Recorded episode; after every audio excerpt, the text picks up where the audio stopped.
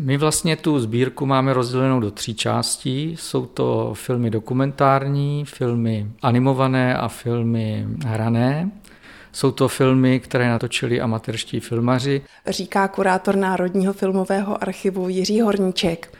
Tuhle tu kolekci my dělíme na filmy amatérské, které natáčeli amatérští filmaři, členové amatérských filmových klubů.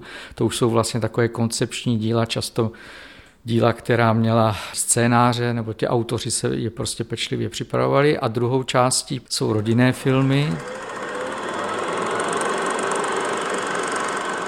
Mezi rodinné filmy, které zachycují běžný život a jsou to takové rodinné kroniky, patří i kolekce filmů, které darovala Národnímu filmovému archivu Tatiana Lencová. I když už je dnes v důchodu, na filmech je jako malá holčička.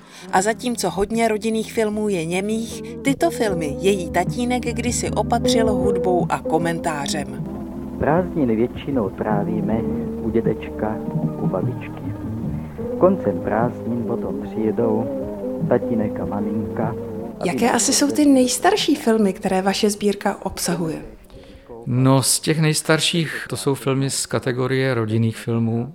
Nejsou to klasické rodinné filmy třeba z 20. z 30. let, kdy si to skutečně natáčeli členové té rodiny sami.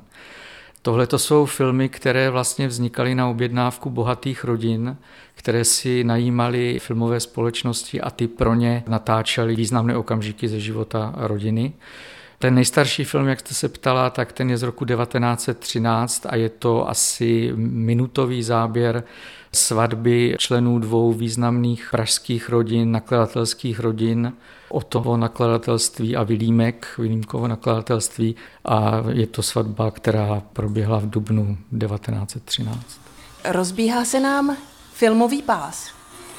My jsme teď eh, ve střižně pro úzké filmové formáty, protože ty amatérské filmy nebyly natáčeny jako ty filmy profesionální.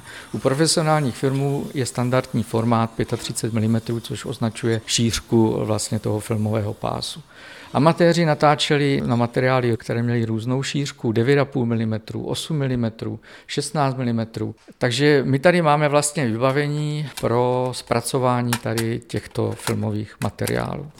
Kolega Zdeněk Rineš tady právě provádí digitalizaci materiálu. Spočívá to v tom, že ten film založíme na filmový skener a vlastně tím, jak ho přehráváme, tak se fotí jednotlivá políčka a potom v té digitální podobě z toho vlastně vznikne video.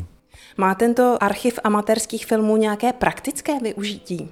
No, jednak se na nás obrací profesionální historici, kteří bádají v našich sbírkách na různá historická témata a také profesionální filmaři, když vyrábí nějaký dokumentární film na historické téma, tak víc a více nás žádají o vyloženě amatérské a rodinné filmové záběry říká kurátor Národního filmového archivu Jiří Horníček. Z Prahy Bára Kvapilová, Český rozhlas Region.